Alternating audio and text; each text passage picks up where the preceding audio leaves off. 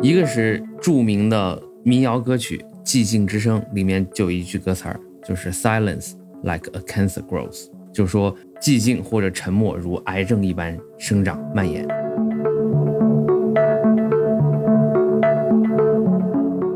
那说到靶向药对于癌症治疗，那肯定是一个绕不过去的，现在是一个非常主要的市场。这个靶向药出现呢，它其实是革命性的改变了整个癌症治疗的方法。就像 Jesse 刚才提到了，呃，它跟化疗相比呢，它是具有更高的特异性。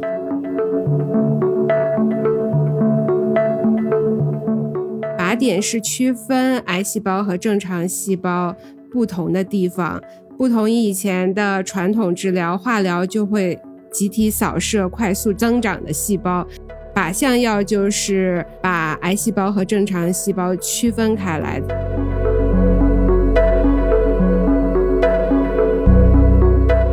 除了化疗和靶向药以外，刚刚就是我讲的那个癌症免疫疗法。因为这类药物它不是说像化疗或者是靶向药这样直接去杀死肿瘤细胞，它是用来激活人体的免疫系统，然后让免疫系统来杀死啊你的肿瘤细胞，所以它的整个作用机制又不太一样。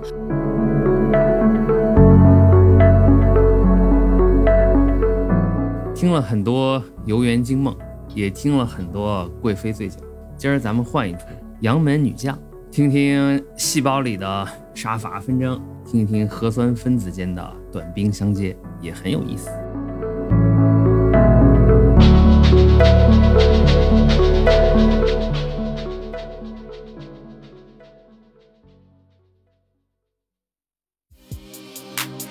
Good ladies and gentlemen, all the empty people.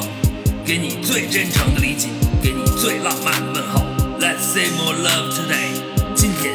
让我们相互陪伴，全网善的信，让我们伸出快乐的双手，传递属于你的消息和声音。欢迎收听二零二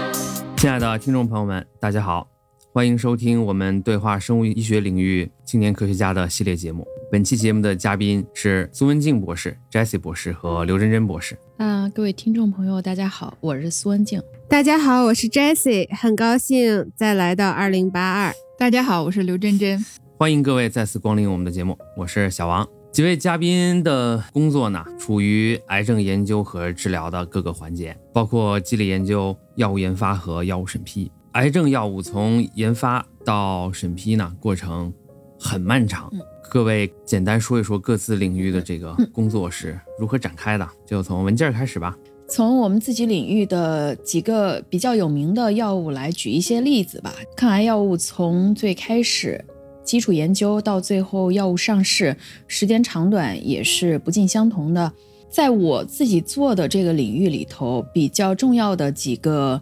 呃抑制剂有长有短，比如说这个 RAF 抑制剂。它实际上这个 RAF 的致病基因是零二年发现的，是发现了 BRAF V 六百一的这个突变，在皮肤癌还有结肠癌里头是一个非常普遍的多发的主要的致病因素。它零二年发现了之后，一直到最后成药到临床试验成功，是一零年就成功了，然后并且通过了快速审批，这个是非常快的一个过程，基本上是八年的时间。还有一个例子是 EGFR 这个基因的抑制剂。它是呃 EGFR 这个基因突变呢，基本上占了百分之十的肺癌患者。从八十年代中期开始发现这个 EGFR 基因突变能够导致这个非小细胞肺癌，九十年代末被认为是一个理想的靶点。然后到零三年 FDA 批准了一代的抑制剂，这个名字好像中文名叫艾瑞莎吧。这个抑制剂上市了之后，在临床的使用当中发现了几个月治疗之后，有病人就发生了耐药性。然后两年之后呢，研究找到了这个耐药性产生的主要原因，大概百分之五十的耐药性都是因为它发生了第二个基因突变，呃，我们叫 gatekeeper mutation。针对于这个第二个基因突变的呃药物呢，在零九年是研发出来新一代的这个抑制剂，一直到二零一五年呢，这个新一代抑制剂泰瑞莎也是被批准上市。对于这个基因的抑制剂呢，它是一代一代的一直在往前。走往前推移，通过研究，然后找到原因，找到机理，然后就进行下一代的药物开发，这是一个非常系统的过程。还有一个例子就是呃，现在非常火的一个。呃，RAS 抑制剂，因为 RAS 是八十年代早期的时候就会发现它跟多种癌症相关，而且大家一直都是认为这个 RAS 是不可靶向的，因为分子特别小，而且它形成三级结构之后表面非常光滑，大家一直都觉得它没有那么一个 pocket 能让那个抑制剂来插入到那个里头去。直到一零年的时候，通过结构分析发现这个 RAS 的一个突变叫 G 十二 C 的这个突变，它实际上它的结构跟跟正常的 RAS 蛋白还是有。一点差别的。一零年发现了这个差别之后，就好几个公司都加入到这个 RAS 抑制剂的研发过程当中来。比如说 Mirati 和现在的那个安静这两个公司是走的比较快的。大概一九年还是二零年，他们的药物已经好像通过了快速审批吧，好像是呃用于特殊的那种呃患者身上。哎，希望这个抑制剂最后能够尽快的上市吧，因为呃现在。对于 RAS 的突变来说，它本身就是造成肺癌患者呀，然后还有结肠癌患者，还有胰腺癌患者其中非常重要的一个因素。但是没有任何一款药，或者说没有任何一个治疗方式能够治疗这些类型的癌症。如果它能够尽快上市的话，对于这些患者来说都是非常就是有希望的。我觉得文静说的这几个例子都很好，大家可以啊了解到这是一个挺漫长的过程。最快的药物研发也是从十年到几十年不等。然后我之前是做机理研究，现在在生物科技公司做药物研发，就是希望从以前机理研究里积累的知识转化成临床医学可以应用的药物。我们现在药物研发主要有几大步吧。第一个就是发现靶点，靶点是区分癌细胞和正常细胞不同的地方。不同于以前的传统治疗，化疗就会集体扫射快速增长的细胞，靶向药就是把癌细胞和正常细胞区分开来。癌细胞有自己特定的基因突变，我们发现了靶点之后，就会合成化合物，筛选化合物，通过合适的细胞模型去检测我们筛选到的化合物，优化化合物，然后把这个化合物送到动物实验里去做毒理和呃药理的分析。然后我们就会联系真真 FDA 的官员，问他们我们这个 package 可不可以再设计一些临床实验，大概就是这些主要的里程碑的步骤，从十年到几十年，大概不等，是一个很漫长的过程。我想就是讲另外一类的癌症类药，嗯，可能不是靶向癌症，应该我们叫癌症免疫疗法，就是现在知道的大部分很多都是抗体啊，单抗、双抗，还有嗯鸡尾酒疗法这一些啊。我知道现在最著名的一个药就是那个 anti PD-1、anti PDL-1，就像刚才 Jessie 讲的，像 PD-1，在一九九二年有一个日本教授，他发现了这样的一个蛋白。这个日本教授还在两千一八年还获了诺贝尔奖。从一九九二年他发现这个蛋白，然后到啊两千零五零六年的时候，然后一些公司开始就是制作一些就是抗体，能够遏制这个蛋白。刚才因为你们都讲的是靶向癌症治疗法，然后我现在讲那个是癌症免疫疗法。又要 call back 啊，王乔博士讲的关于免疫系统和病毒的这样一个追杀的这样一个关系啊，实际上。啊，人体的免疫系统跟癌症细胞也是有一个就是追杀，然后再逃离这样的一个过程。意思就是说，一般人如果嗯被检测到一些癌症细胞，然后呢，人体的免疫系统是可以甄别出来哦，这些免疫系统可能是一些基因突变啊，或者是长得非常的快，所以免疫系统就会就是立马就是 alert，然后就开始啊追杀这些癌症细胞。但是呢，癌症细胞又非常聪明，然后它就为了逃离这个免疫系统对它追杀，它就会在它的表面合成一个蛋白叫 PDL1。然后这个 PD-L1 就可以跟一些免疫细胞，比如说 T 细胞表面的 PD-1 结合，结合了之后呢，然后它就会给 T 细胞或者其他的免疫细胞一个错觉，错觉就是我是你们自己人，不要杀我，然后 T 细胞就停止工作了。现在有一类的药呢，就是叫这个 PD-1 抑制剂，要不然就是 anti-PD-1 的抗体，或者要不然就是 anti-PD-L1 的抗体，然后这两种抗体呢都可以阻断这个 PD-1 跟 PD-L1 它们的相互作用，然后使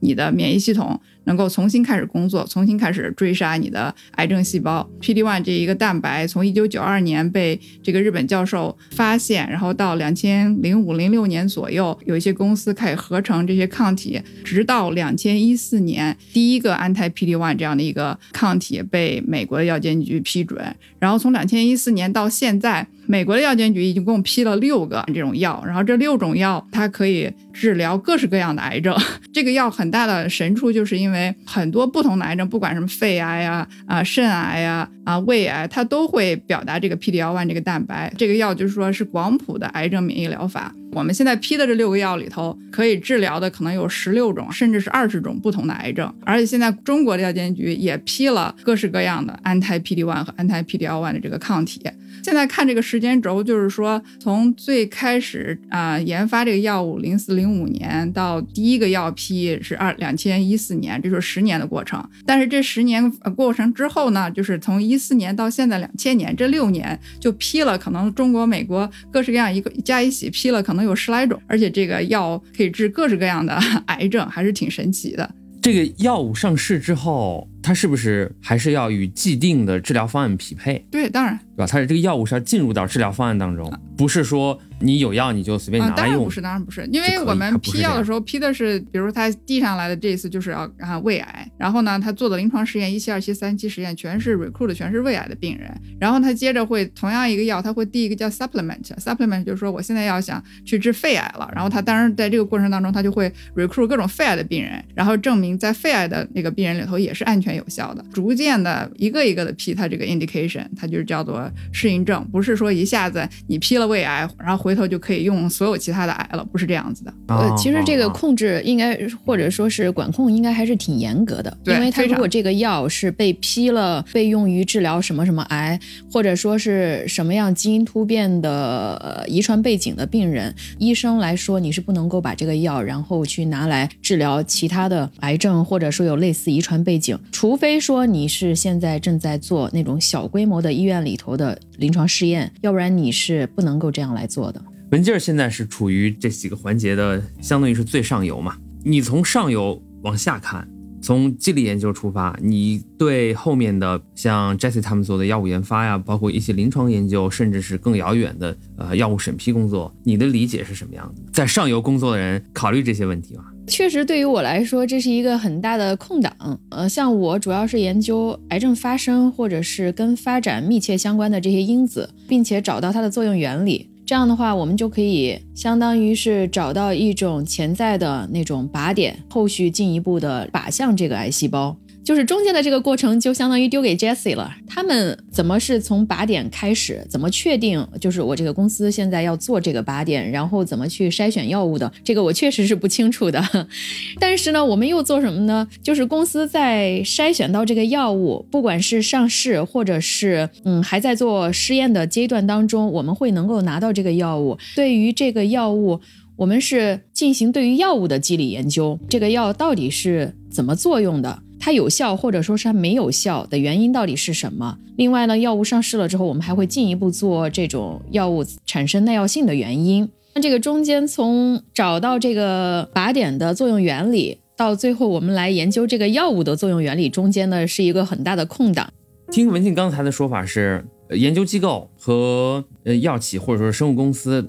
你们相互之间是有这种来来回回往复的这个合作。只有个别实验室，像文静他们实验室跟药厂联系比较紧密。大部分的癌症实验室是做比较基础的研究。我可以说一下我自己的理解，在我做基础研究的时候，我感觉在学界大家比较关注为什么，就是提出一个问题，然后去回答这个问题，解决这个问题。我在做基础研究的时候，我的所有的精力都在做我的课题，然后想着怎么把这个文章做完整，怎么发这个文章。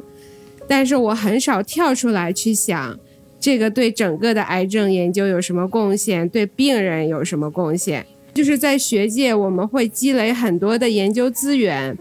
比如说是特定的细胞模型、小鼠模型，但都分散在各个的实验室里。然后业界在做药物研发的时候，非常需要这些资源。这个时候，特别需要双方的交流合作。这也就是为什么一些大药厂现在特别注重开展一些项目，去推动学术机构和药厂之间的合作。这是我对上游的理解。然后对于药物审批，上一次听了真真的节目，就是特别受益匪浅，感慨良多。没有想到真真这样的药监局官员也是要加班加点的批紧急使用权，也是你们紧急加班批出来的。然后我们在药物研发过程中会有很多的里程碑事件，我刚才提到的每一步我们都要去跟药监局的人员咨询或者申请或者沟通。像我现在就面临一个里程碑，就叫做 IND，就是新药研发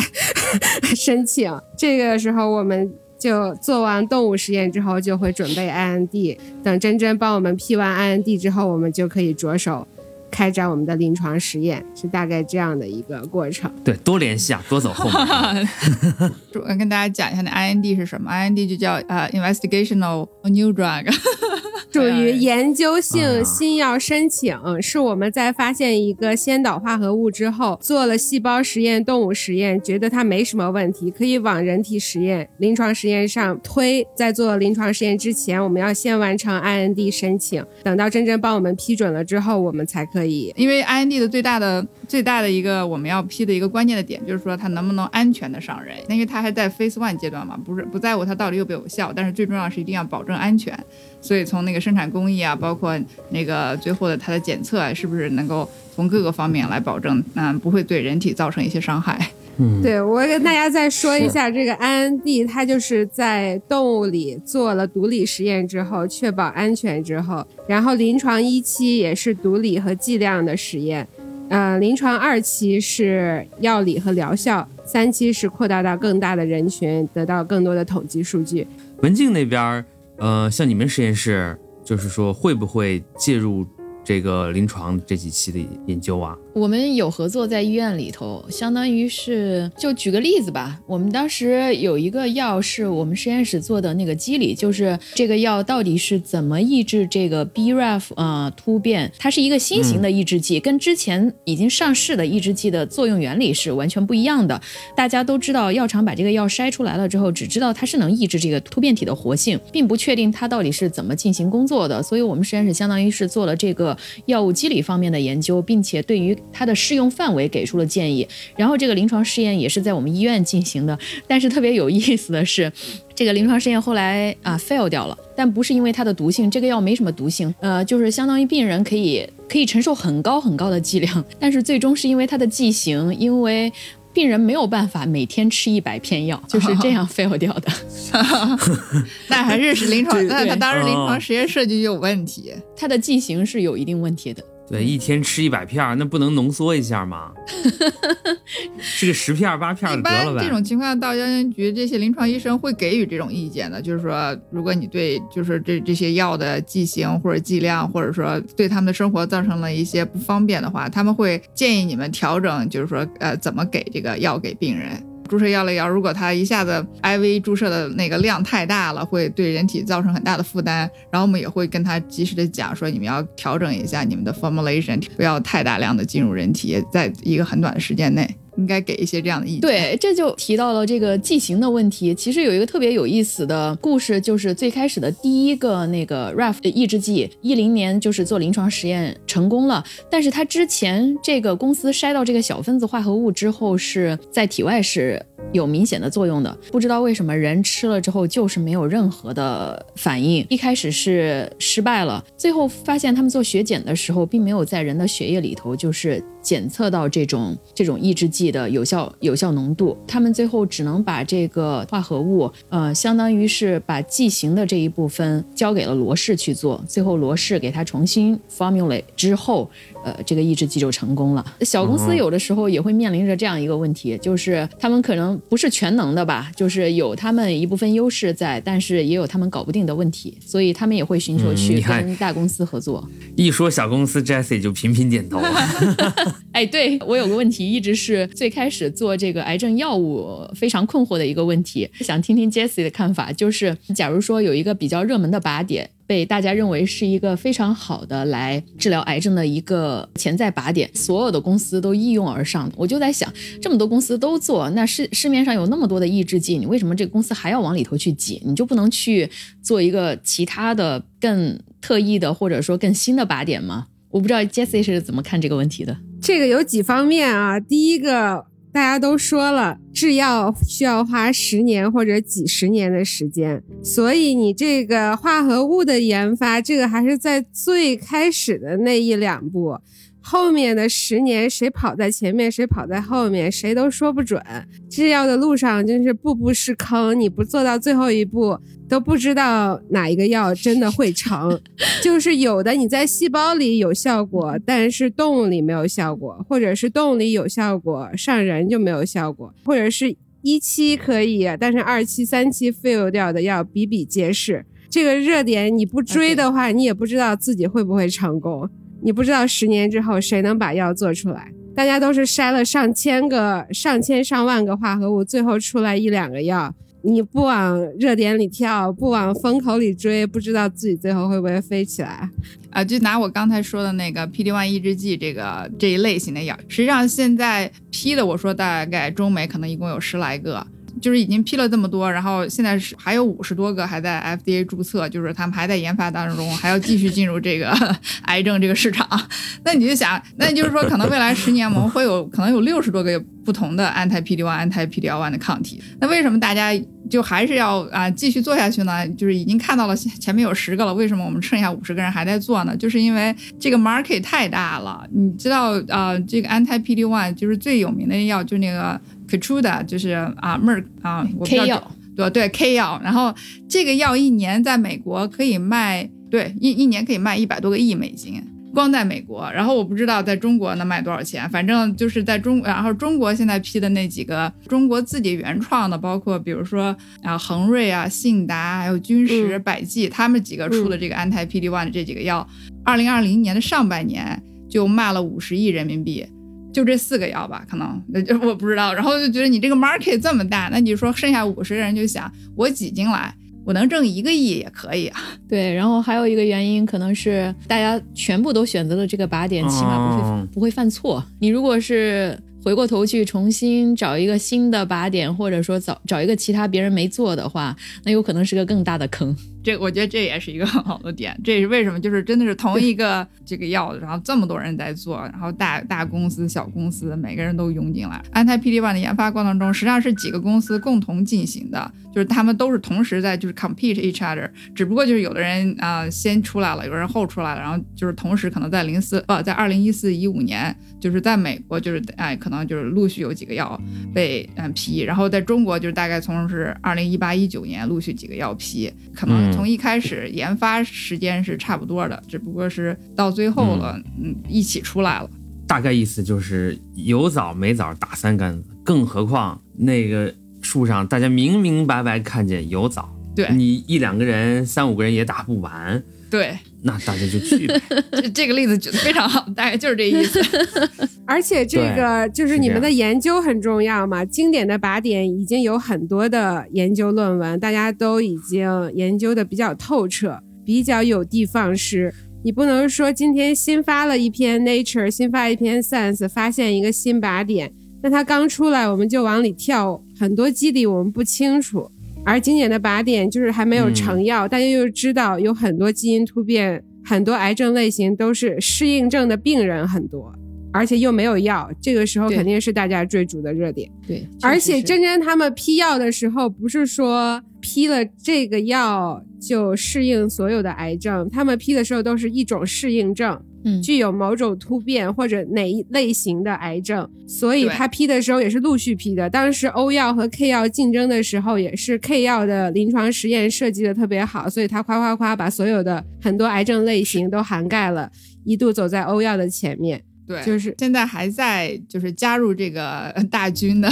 药厂，他们其实现在很多在另辟蹊径，就是说我不再找你们已经呃批了的这些适应症，他开始找一些就是比较小，像我刚做完的一个 anti PD one，就是他们就是专门找了一个子宫内膜瘤，就是可能之之前其他的已经批了的这些药没有做的这个适应症。你临床实验也不可能所有的病人全部都招募，对吧？对，对所以现在是嗯群雄并起啊，各家都在 追一些热点。对，咱们下面就聊一聊这个靶向药。以前的印象里面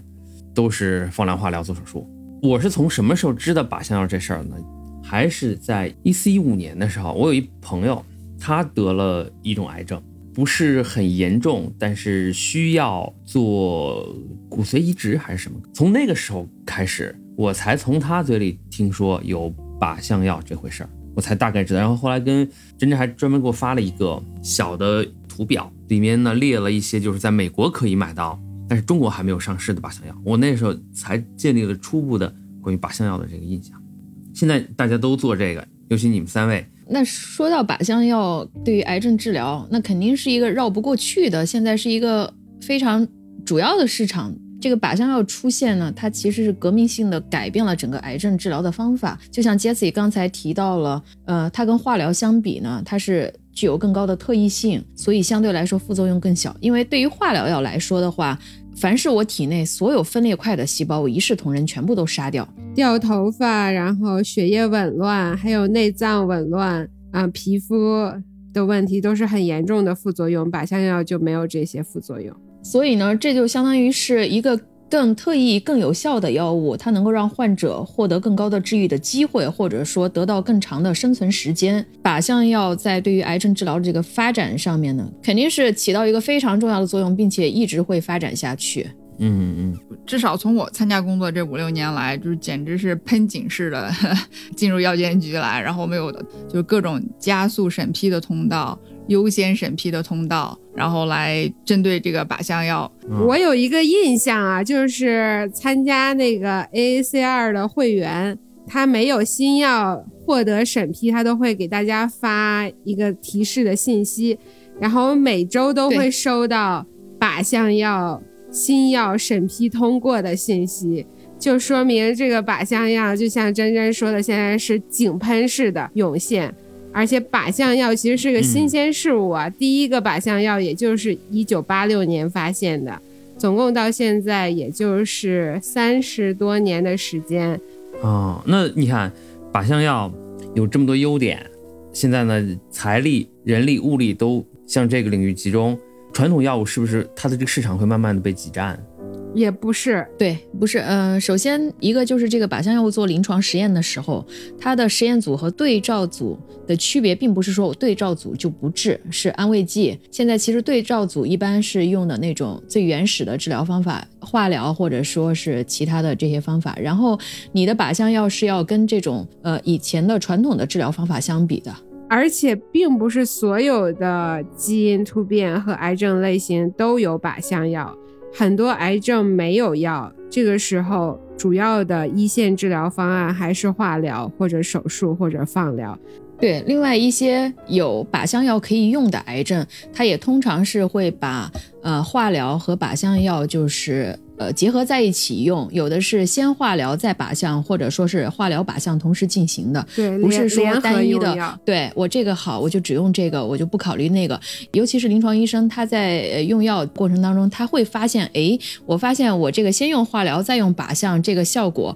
或者说我两个一起用，会比单用某一种效果更好。这样的话，他就会有这种治疗的选择。我我想问这么个问题，不知道对不对？就是靶向药在如火如荼的这么发展，现在的这些新上市的靶向药，就它是不是有越来越多的适应症可以用靶向药来治疗？这问题有点问的过于简单啊，肯定是有越来越多的适应症有药可用，但是不是说跟传统的治疗方法比，靶向药是不是有更多的适用症？嗯，靶向药的适用范围是不断扩大的，而且癌症分型也是越来越细分。随着我们对癌症的理解，靶向药的前提是病人你一定要先做基因检测，比如说你得了乳腺癌。一定要先清楚自己是哪一型的乳腺癌，并不是所有的乳腺癌都适用于一种药。你要看你自己是 ER 还是 PR 还是 HER2 还是三阴，这里的分型是很多的。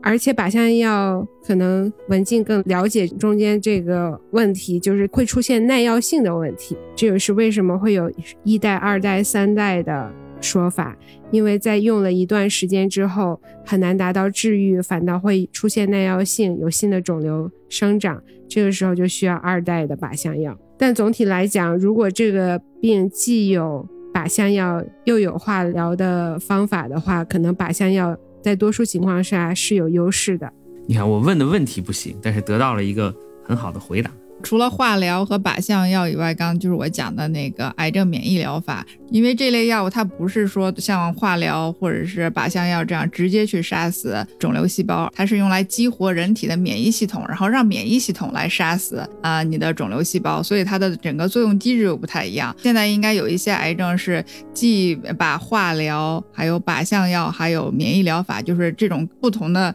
药都一起使用，然后通过不同的作用机制，最终达到啊杀死这个癌症细胞，然后能够延长。存活，比如说五年存活率或者十年存活率这样的一个啊效果，免疫疗法真的很神奇，我觉得就是。最终还是要调动人体的免疫系统来歼灭所有的癌细胞。就是免疫疗法这个药里头，还不光是说我刚刚说那种大分子的抗体，它还有那种细胞疗法、基因疗法，就是著名的 CAR T 这种细胞，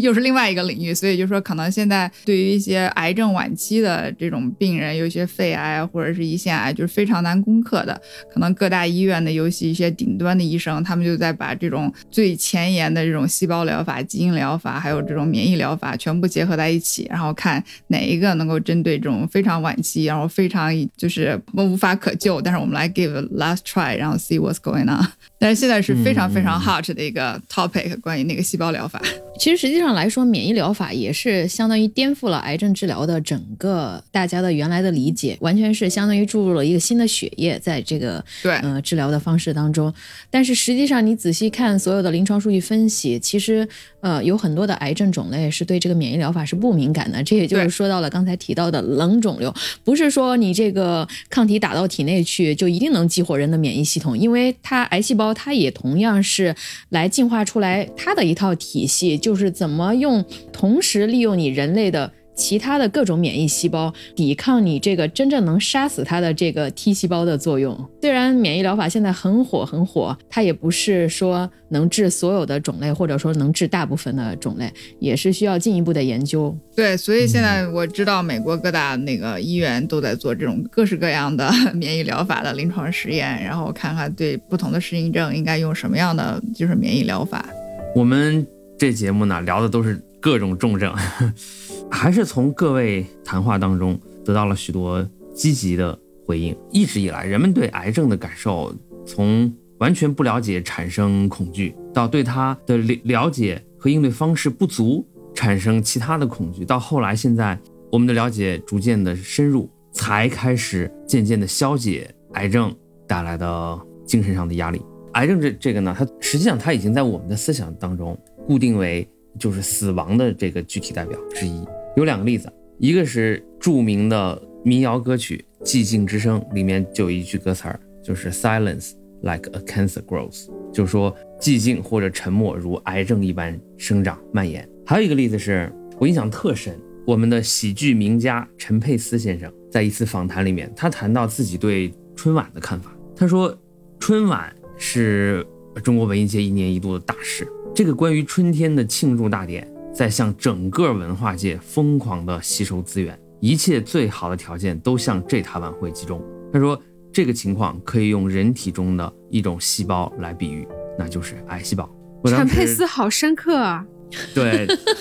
他，他对春晚有许多不满意的地方。有意思的是，我敢说，他这个比喻是哪来？是从他儿子那儿听来的。他当年把他儿子送到美国。是加州还是哪忘了？就读的生物学。后来他儿子是琢磨琢磨说：“得，我还是回去演戏好了，演喜剧好了。”现在已经是崭露头角。你想啊，这八成是他儿子告诉他。我对癌症就是完全没有了解，但支撑我的这种态度的呢，恰巧是一种很缥缈的希望，就是我希望有人可以真的为人们解决癌症这个大难题。可是以前我是我也不知道到哪儿去找这些人，我很想听他们呢亲自告诉我一些事实，让我觉得啊，我的希望是真实的，是可以实现的。不过现在你看，我们二零八二已经找到了这些人，就是在座的各位嘉宾。嗯，我觉得迟早吧，不能说完全治愈，但是在不同的领域可能会逐渐的有突破。其实我听了上次应该是文静讲的，就是说他的那个观点，我非常同意。就是说现在癌症越来越就像是一种慢性病，就像是我们之前知道的像糖尿病这样子，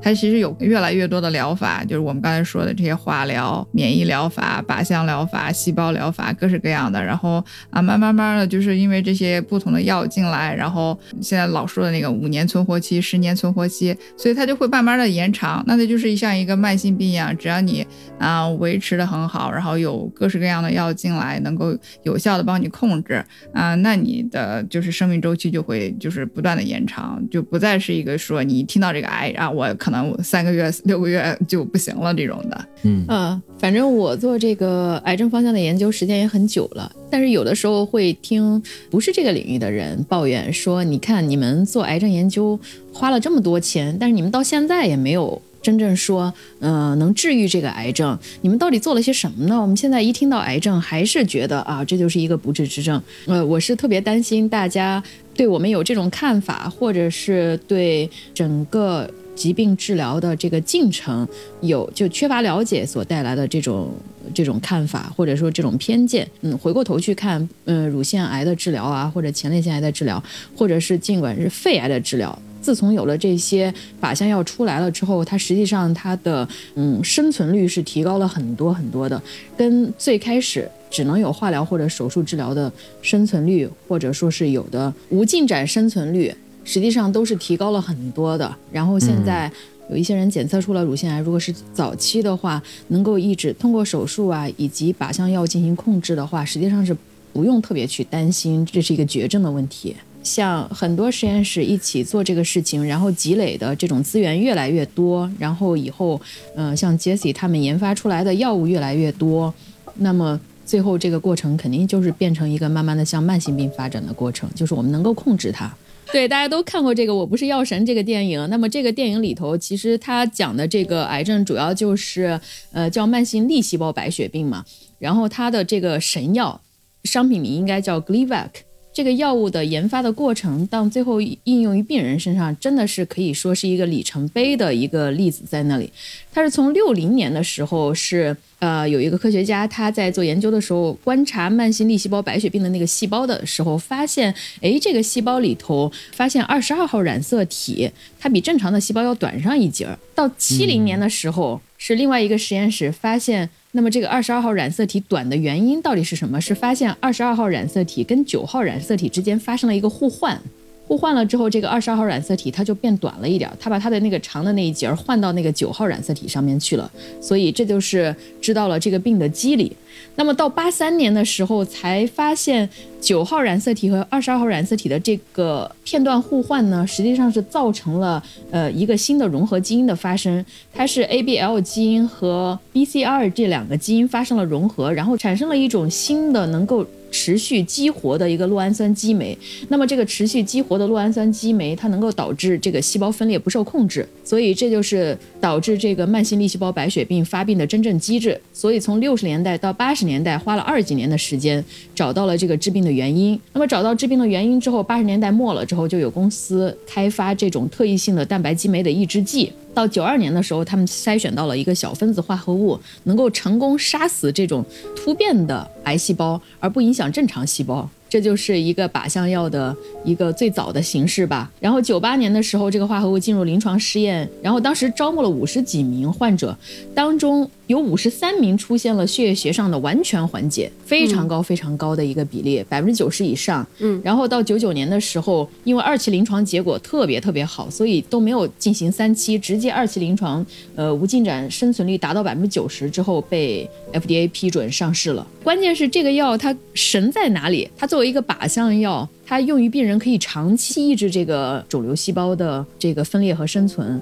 它基本上不产生耐药性。其实耐药性是靶向药物的一个非常重要的缺陷所在。虽然它能产生立竿见影的效果，但是呢，病人在长期使用的过程当中呢，它会引发新的突变，或者说是引发新的呃细胞改变它的那个依赖的途径，来产生这种耐药性。但是这个药是真的是作为神药，呃来说的话是真的是名副其实。格列卫会把慢性粒细胞白血病的治疗划分了前格列卫时代和后格列卫时代。在格列卫出现之前，慢性粒细胞白血病的发病率是十万分之一，它算是一个罕见病。化疗和骨髓移植生存期大概是五年。在后格列卫时代，因为病人可以长期服用格列卫，然后跟正常人的生存期是一样的。所以他生生的把一个罕见病做成了一个常见病，就是病人人群变得很大，因为大家都活着。以前大家都只能活大家都活着，嗯，很多人都是带病生存终生，就是很伟大。哦，这就说到了，如果你对比另外一个例子，当时我记得我最开始博士后研究的时候，在我们实验室，我们做工作汇报的时候，我们实验室当时有一个医生，他是主要是做那个胰腺癌的研究。当时他在做呃工作汇报的时候啊、就说这个病人啊、两年生存率是怎么怎么样。当时我的导师就说啊、你怎么就只放了这个两年生存率？你的五五年生存率在哪里？然后当时医生 无言以对，说我们这个就没有五年生存率，就是胰腺癌没有，它没有一个特效的这种靶向药来进行治疗。对，嗯嗯嗯嗯，确实是能把呃罕见病现在变成常见病，这个这个很牛。文静说的格列卫是一个小分子抑制剂，刚才我们也提到了靶向药也有大分子的抑制剂。我想提一下，乳腺癌有一个类型是 HER2 高表达的乳腺癌，现在有一个非常好的药就叫赫赛丁，英文是 Herceptin。这个基因的靶点是在八二年，科学家在老鼠神经母细胞瘤发现了靶点 HER2，当时并没有把它跟乳腺癌联系起来。又经过了很多年，到了一九九六年，基因泰克的科学家和一个 UCLA 的科学家，他们把 HER2 和乳腺癌联系在了一起。HER2 的高表达扩增和乳腺癌相关，他们就致力于研究可以减少 HER2 表达的治疗方法。嗯，又经过了很多年，他们做出了一个人源化的 HER2 的抗体，就起名为 Herceptin。就是有拦截抑制的作用。这个时候呢，基因泰克已经对这个药失去兴趣了，他们觉得不想在癌症治疗上投钱了，他们就停止了这个项目。然后 UCLA 的斯拉蒙教授他就非常坚持自己的理念和一直想把这个药推上临床，所以他就凭一己之力去游说其他的力量，推动这个一期的临床实验。然后我当时读到这个故事特别感动，他就一个一个给乳腺癌患者去打电话，去专门筛选有 HER2 高表达的乳腺癌患者。有一个患者就回忆，当时这个教授给他打了一次电话，他没有在意，然后他又给他打了第二次电话，跟他解释所有的研究过程和他觉得这个药在他身上一定有效，因为他的癌症的免疫组化就显示到处都是 HER2 的高表达。结果果不其然，他在没有其他治疗方法都没有用的时候，进入了这个临床实验，然后起到了很好的效果。他就觉得这个。教授的坚持是非常重要的。然后，在一九九八年，赫赛丁就被批准上市了。不仅仅是这个药的发现，我觉得中间科学家百折不挠的坚持也是很重要。这个药一共经历了十六年的研发历程。哦，还有一点非常可贵，刚才我提到的斯拉蒙教授，因为他不是基因泰克的员工，他当时做成这个药之后，他没有拿到一分钱的回报，他就是。心中的一个非常非常崇高的理想支撑着他。那那他嗯做了这些临床实验，他既然做了一期、二期的实验，那基因泰克药应该是从他手里买这个临床的这个实验当时算是联合研发，联合研发的。嗯，但是他不是基因泰克的员工，基因泰克的人停滞了一段时间，他还在坚持。后来也是基因泰克推动了后期的临床实验，他在一期之后就没有再参与后面的实验了。哦，是这样子。然后还专门有一个电影拍了他的故事，叫《Living Proof》，叫生存证明，就讲他的故事。哦，嗯，实际上很多科学家在这个过程当中就是起到了很积极的作用，因为像刚才说到的 Gleevec 这个药，当时它的其中的一个研发者也是没有从中拿到任何经济回报，但是最后他也一直在呼吁奔走，就是想让诺华给这个 Gleevec 这个药降价，他也是一直在奔走，为这件事情在做出努力。当我看那个上游从研发，然后到怎么把它转化成商业产品这块儿，呃，实际上我知道的是，尤其现在美国主要的，比如说生物制药，主要集中在波士顿跟三藩。然后，因为那边有就是很好的学术资源嘛，比如说哈佛医学院啊、啊麻省理工，然后他们那边就很多都是这样，像刚才啊你说的 UCLA 那个教授一样，他很多就是教授带着几个博士生、博士后，然后做了一定的研发。现在我知道的各个大学，包括医院，它都有一个叫啊 Technology Transfer 的这样的 office，帮助这些教授把他们嗯就是说研发出来的一些药，然后作为一些商业转化，或或者帮助他们在自己本校医院里做一些一期、二期的。的临床实验，然后一旦看到一点点效果了之后，这些大药厂 立马就把他们买下，可能而且买基本上都是就是几亿美金的买。因为最近我看到一个新闻，就是就是我当时要差一点要去一个中国老板的实验室里去做博士后，就是博士毕业的时候，然后这个老板叫刘洋，他是专门做那个肿瘤免疫学的，最近因为他做了一个一个抗体。因为这个新冠肺炎的爆发，然后发现这个抗体可以缓解这个新冠肺炎的这些症状，是一个很大的公司，就出了四亿美金就把他这个药买了。就是他实际上是一个很小的公司，他公司可能就是他的这个这个博士、博士后吧，我估计是这样的。很惊讶，赫塞丁那个那个教授就是说他前期都做这么多的工作，然后基因泰克接手的时候居然没有给他任何的报酬，还是很惊讶的。我读到的故事是他没有药哦。嗯，这样更浪漫一些啊！这个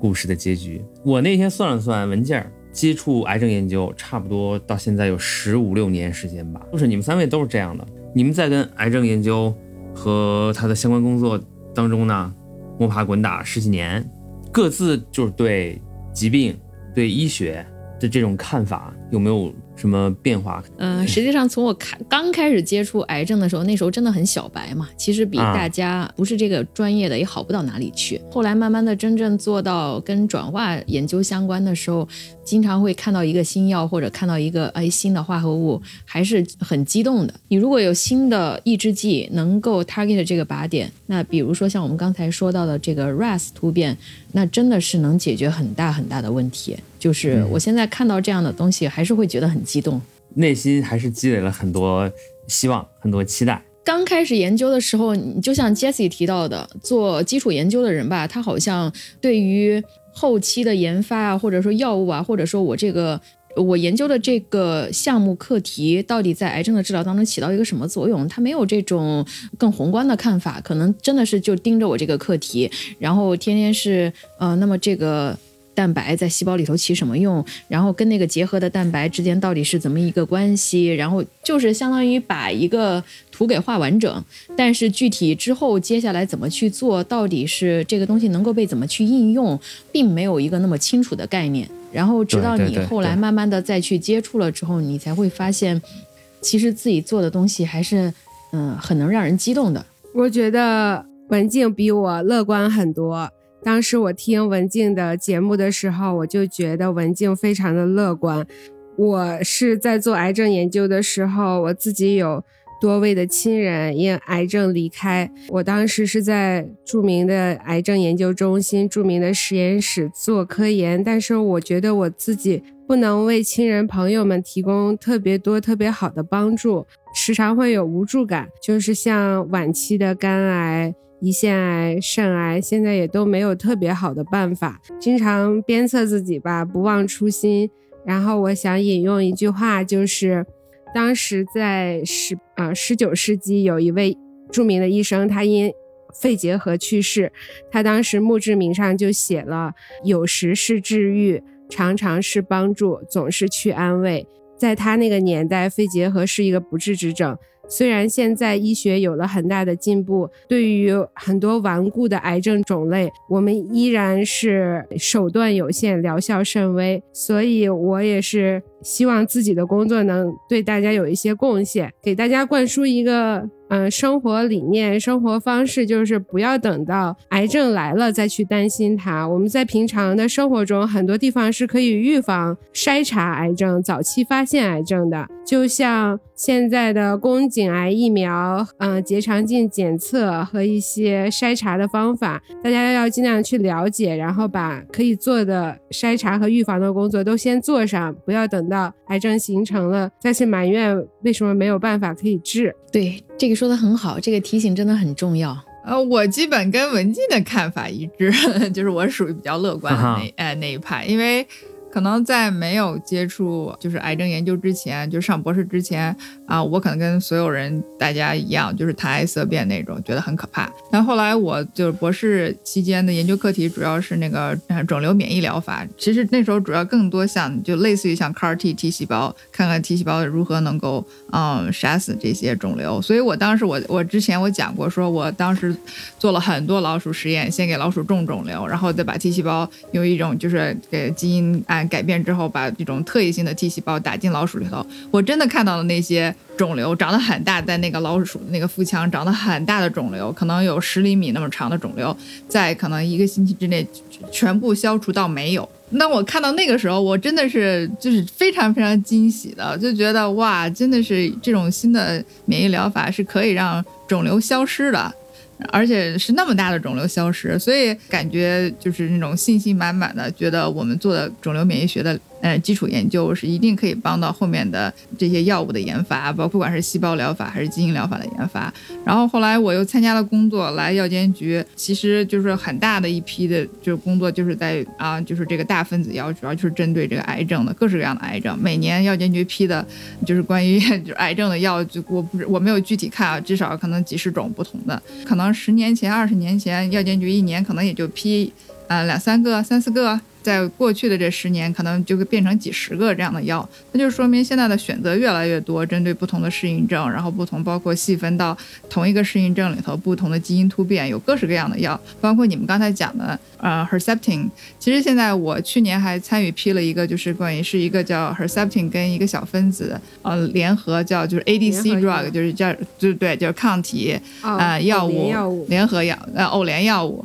然后因为那个药当时是就是说 Herceptin。可能它平时的那个就是那个 response rate 大概是百分之二十多三十。我们去年批那个药，那 ADC 那个 drug 就是把这个 Herceptin 跟一个小分子联合起来，然后在这个乳腺癌的这些病人里，它那个 response rate 到了百分之六十。从这一点你就可以看到，就是说更多的药进入这个市场，而且。更多的药，它的就是它的药效会越来越好。但还是就是说我整个的过程，就是从博士，然后到现在来参与这个癌症药物的审批这个工作，看到了一个整个大的市场，嗯，未来还是很有希望的。然后我们可以把更多的不同的癌症就变成一个慢性病啊，能够有药物去维持它，然后我们的生活不会受到太大的改变。帅，这就是我们请你们来的原因。想听到这个，我们需要。希望有实际支撑的希望，而不是像我个人的那种很空洞的希望。我们需要的是有数据、有研究支撑的、有药物支撑的真实的希望，就是这样。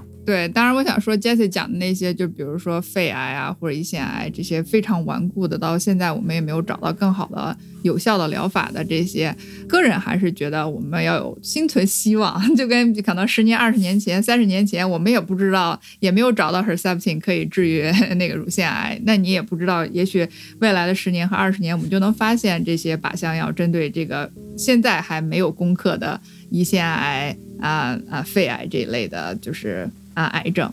比如说几年前我们都觉得这个 RAS 是不能够被靶向的，对吧？很难被靶向的。结果最近几年，安静、Maradi，呃，我好像听说 Bollinger 和 Ravmad 这些公司都在投入研发这种 RAS 抑制剂。这种如果真的上市的话，之后那么肯定是呃 RAS 突变的肺癌患者，以前是没有治疗方法的，还有呃一大部分的胰腺癌患者，就是一定会被利益到。嗯，文静，你很很了解 Biotech 生物科技公司的进展啊，可以考虑加入我们。因为我们实验室不是跟 Biotech 合作比较多嘛，然后像这有一些药，我们实验室都有嘛，我们也在做机理研究嘛。Jesse 说到，我们要有好的这个生活习惯，在生活当中就要注意，怎么个注意法呢？我想讲一个啊，就是抽烟喝酒，这个大家都知道，二手烟我就不讲了。我想讲一个室内空气污染，就是厨房油烟，这个是有大数据支持的。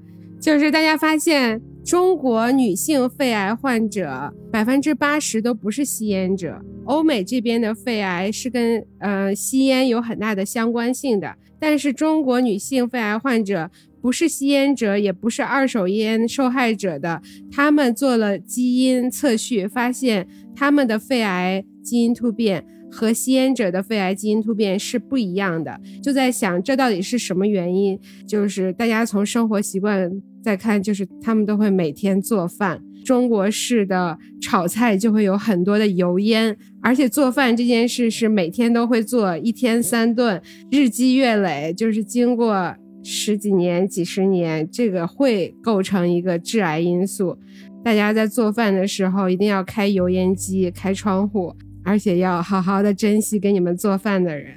因为大家都是冒着 生命危险在做饭。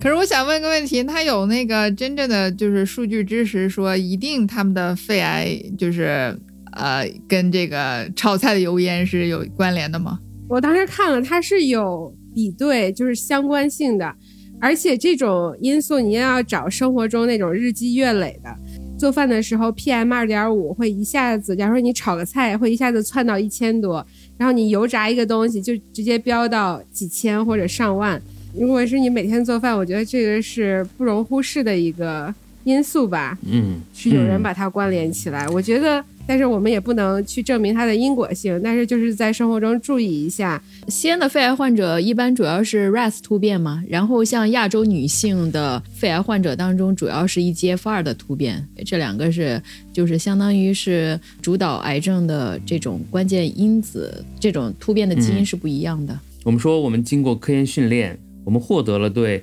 某些问题的深入的具体的了解。我想问大家的就是，你们感觉如果不经过这么漫长的科研训练，你们有可能获得现在的这些认识吗？我觉得不会吧，除非是你自己就是说接触到了相关的情况，你才会去特意去了解，要不然的话，就像我们对别的领域不清楚一样，平时没有接触途径，呃，你不会刻意的去去搜集这一个相关比较专业领域的知识。像我最开始做癌症研究，跟我后期做癌症研究所了解到的东西，或者说所看到的东西，也是完全不一样的。明白。我同意文静的说法，就是直接从事癌症科研研究很多年，这积累的认识和理解肯定是不一样的。但是我觉得现在有很多的资源，很信息很发达，网上要查什么都可以查得到。如果你真的需要知识又没有这方面的训练，还是可以啊、呃有渠道获得这些知识的。对，但是嗯我同时觉得，虽然说现在信息很发达，大家都可以通过不同的途径获取这些知识，但是如果没有像我们这样，就是比如说十几年的这样的科研训练的话，他们是很难甄别真假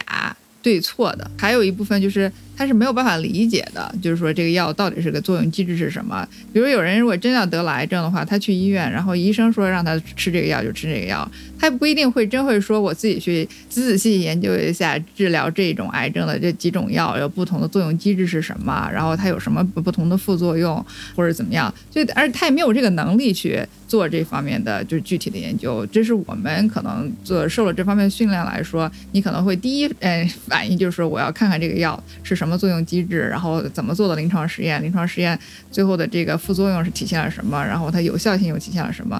但是我觉得普通人应该不会这么关注。如果说缺乏那个基本的生物学的知识的话，就更难去了解这个作用机制啊、机理。对，嗯，那你对普通嗯患者有什么好的建议吗？如果是很无助的普通患者，他又很渴望知道了解，在国内现在基本上也就是主要是听你的主治医生他对你他给你做的一些治疗方案。像美国就经常会有，就是说要找那个 second opinion，就是你可能主治医生给了你一套治疗方案，你可以再去找换一家另外一个医院，再找另外一个医生给你看看，呃有没有其他的治疗方案，你可以就是比较一下是不是他们俩是一致的，或者说有什么细微的差别，然后在这个差别当中再看自己做一下独立思考，或者再找第三方，像认识亲戚当中有我们这样专门学生物的、学癌症研究的，看看能不能给他第三方面的意见。如果你有这个时间去做这个搜集不同的资讯的，需要呼吁做基础研究的以及做药物研发的这些人来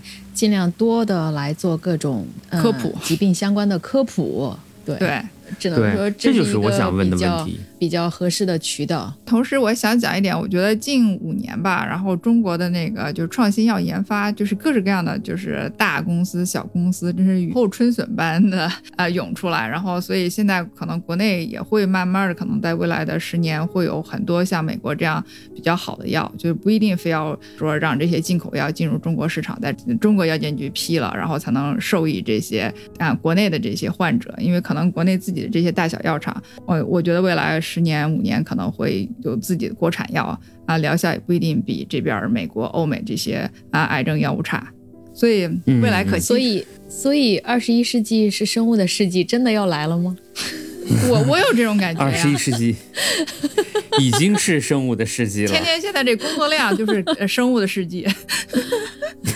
而且这个新冠疫情也是让大家把大家全都在关注疫苗研发，聚聚焦到全都在聚焦到生物上关注。病毒作用机理，这也是体现了在这种突发事件下生物的重要性。不落点什么突发事件，大家对某个领域他就不关注，都是自己领域的人在这瞎折腾。等真正遇到事儿了，大家才意识到说啊，这个领域真的好有用，那个领域好有用，才知道。嗯、生命科学肯定是至少在嗯二十一世纪过去这二十年，算得上是显学中的显学。这周，呃，FDA 刚刚批了辉瑞的疫苗 EUA，这个真是喜大普奔。确实是，但是因为我加班是我们，因为我们是做药物的，不是做疫苗，疫苗是预防嘛，所以我们现在呀，E EUA 的药也是如火如荼，大家都是没日没夜的在干，因为就是为了跟这个整个大的这个 global pandemic 对赛跑吧。看这架势是很快会普及，是吧？据我了解，是它现在应该是昨天批了，然后今天他们可能就是会开始，我各个 distribute 到各个医院，应该是先给这些医务工作人员，就是医生、护士、嗯一线对在一线工作的人，对。先打，对对，然后再是给这些养老院的这些工作人员和老人们打，然后再是六十五嗯岁以上普通的这些老人，还有有基础病史的人打。到普通人估计得到嗯明年四五月份了吧？我觉得还有一个就是这个 mRNA 疫苗，它的那个大规模生产也是会有一定的瓶颈限制的。据我了解，比如说我们现在做的新冠肺炎的这些药，药监局批 EUA 的时候，它可能只有一个或者两个生产的点儿，但是 EUA 一批之后，实际上它同时 contract 了各式各样，而且是在全球各地 contract。就是韩国去中国，然后去欧洲不同的点儿去 contract，快速的太大了对，然后快速的就是加大它的这产量，然后能够就是说在一定的期限之内，然后让全全世界各地的民众都可以有这些药物可以让人治疗这个新冠肺炎。预测这个疫苗应该也是这样，可能就是它现在可能它的产量没有跟上，所以说它要啊、先后缓急的打，然后一旦它的那个跟上之后，普通的我们这些普通大众应该是都可以打。我看到的他们写的是明年四五月份，甚至要可能要到夏天。好，我这问题很简单，有机会打疫苗的时候，你们打吗？我就不敢打。我我可以打你，也是受过科学训练的人，为什么不敢打？我受到的科学训练没成功，不像你们都是成功的，我没成功，我就不敢打。我想等一等，我想等你肯定得等，你得到明年四五月份以后了。对啊，啊我不找 在你之前，那个养老院的老人和六十五岁以上的有基础疾病的人都打了，哦你还担心都个啥呀试打过了，对啊有道理，有道理。哎呀，那这对老人们也不公平哈。但是不给他们打又不行，他们的这个优先权要高嘛，因为他们相对来说风险大嘛。那你担心的是安全性还是有效性？但首先是安全性，没效就没效了吧，就打一针玩玩好了，被扎了一下。你要是有风风险很大或者怎么样，那就比较可怕。可是据现在那个，嗯、就是辉瑞疫苗做的那个临床实验，它的呃一些副作用，也就是停留在一些什么头疼脑热，感觉很疲乏，这跟你打流感疫苗反应是一样的。至少在几万人的数据里，没有出现非常严重的副作用。我觉得安全性应该是可以有所保障的。当然，我知道那个好像嗯最近一个很热的新闻，就是英国是十二月几号，九号吧，他们先批了这个辉瑞的疫苗，然后开始接种第一天就说有四个人面瘫了，然后就开始各大新闻就呃轮番报道这个事儿。后来他们追溯到这四个人，就发现这四个人本来就是有那个就是严重的过敏史的人，就是他们随时都要带着一个哦那个就是什么肾上腺激素肾上啊腺素，他们可能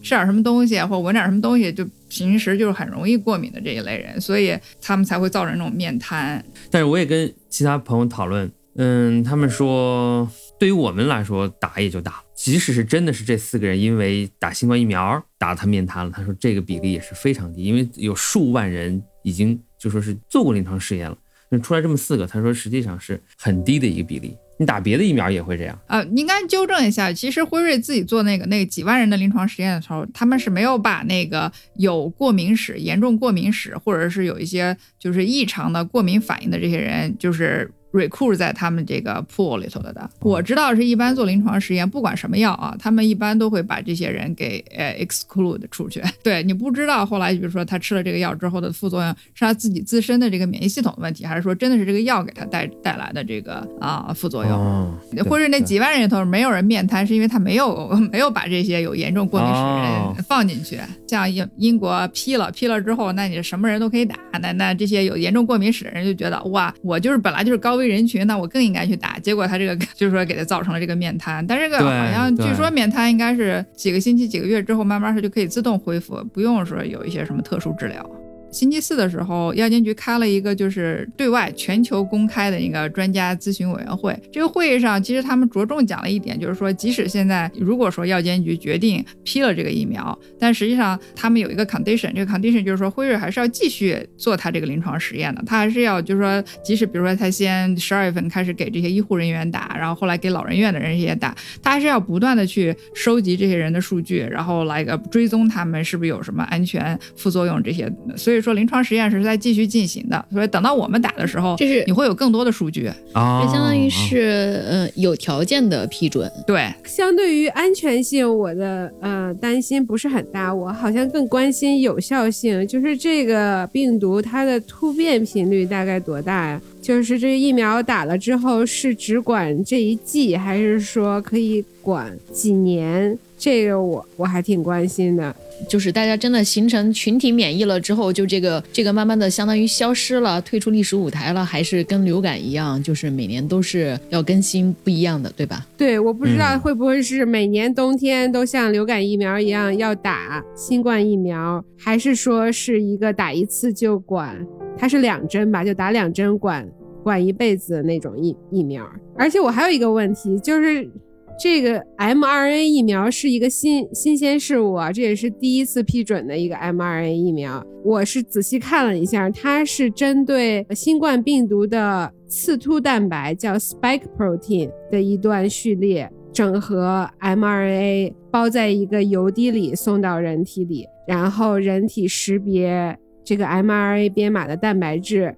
产生免疫反应，产生抗体。这个也是比较新颖的概念，因为以前我们的传统疫苗是灭活或者减活的病毒，是一个整个的全病毒体，而这里只取了一个一段序列，所以我在想，相对于传统疫苗，是不是这一段序列相当于是病毒的一部分产生了免疫反应？而且如果是这段序列出现了突变，是不是这个疫苗的有效性就会减弱？这个是我主要担心的地方。安全性我反倒不太担心，我只是想说保护效力有多好，因为我们现在没有长期的数据来来判断。嗯，深刻啊，听到的说是现在的这个就是有效性的数据是根据他打完两针之后，然后再过一个星期，他收集这个数据，看到底有多少人感染了。对，这个我觉得是非常短的一个时间。这星期四我听了一下那个开场的关于那个药监局高层专门管疫苗的那个 director，他讲的是说，这个即使 EUA 批了之后，他们是要求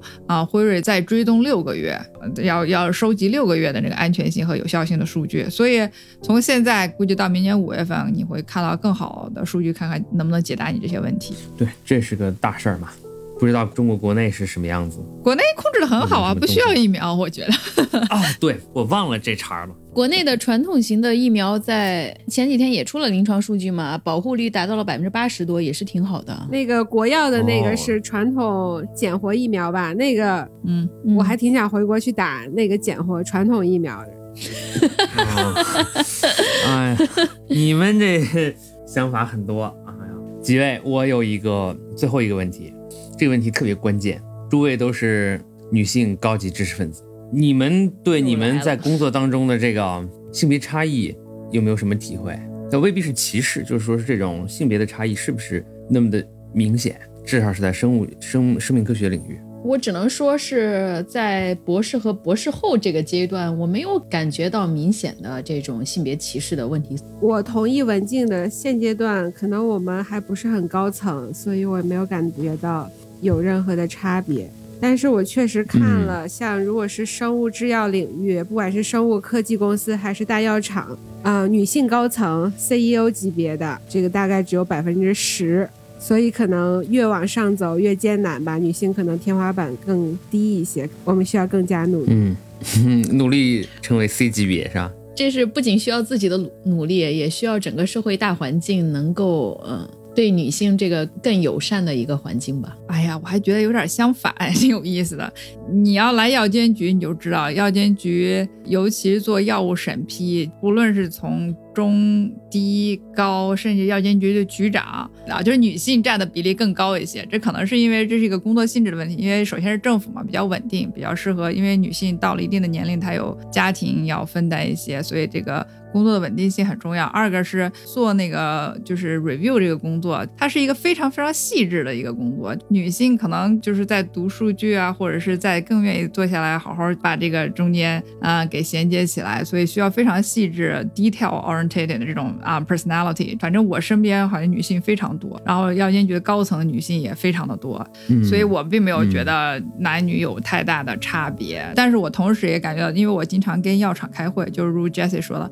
药厂确实我看到的这些高层，我很多就是男性。实际上在，在学术领域的话，确实是走到最后下来，最后独立开实验室的也是男性，就是远远高于女性。开始读博士这个阶段的时候，男女比例，尤其是生物这个领域，应该算是比较均衡的。但是最后真正的还是大部分男生才能走到最后。我自己并不觉得社会的原因，就是社会在那个男女分工的原因上面有。个更大的呃责任啊！我个人觉得，如果从我自己来讲，我是觉得一定的年龄，尤其女性，确实到了三十多岁，就是结婚生孩子的时候，你这个精力确实是就是回归到家庭这一部分，不论多少。像我，我觉得我是已经很偏事业型的女性了，但我也不得不就是，你看我过去五年我就 生了两个孩子，那怀孕的时候那个孕激素起起伏伏，然后你这种孕反的时候，你就是没有办法集中精力工作呀，然后再去生孩子，休三个月产假。回来之后，之前在做什么好像都忘了，这是男性他不会经历的事情。就是说他自身身体就 physical 造成这个原因，就可以让他们在可能我们呃生育的这五年十年里头，他们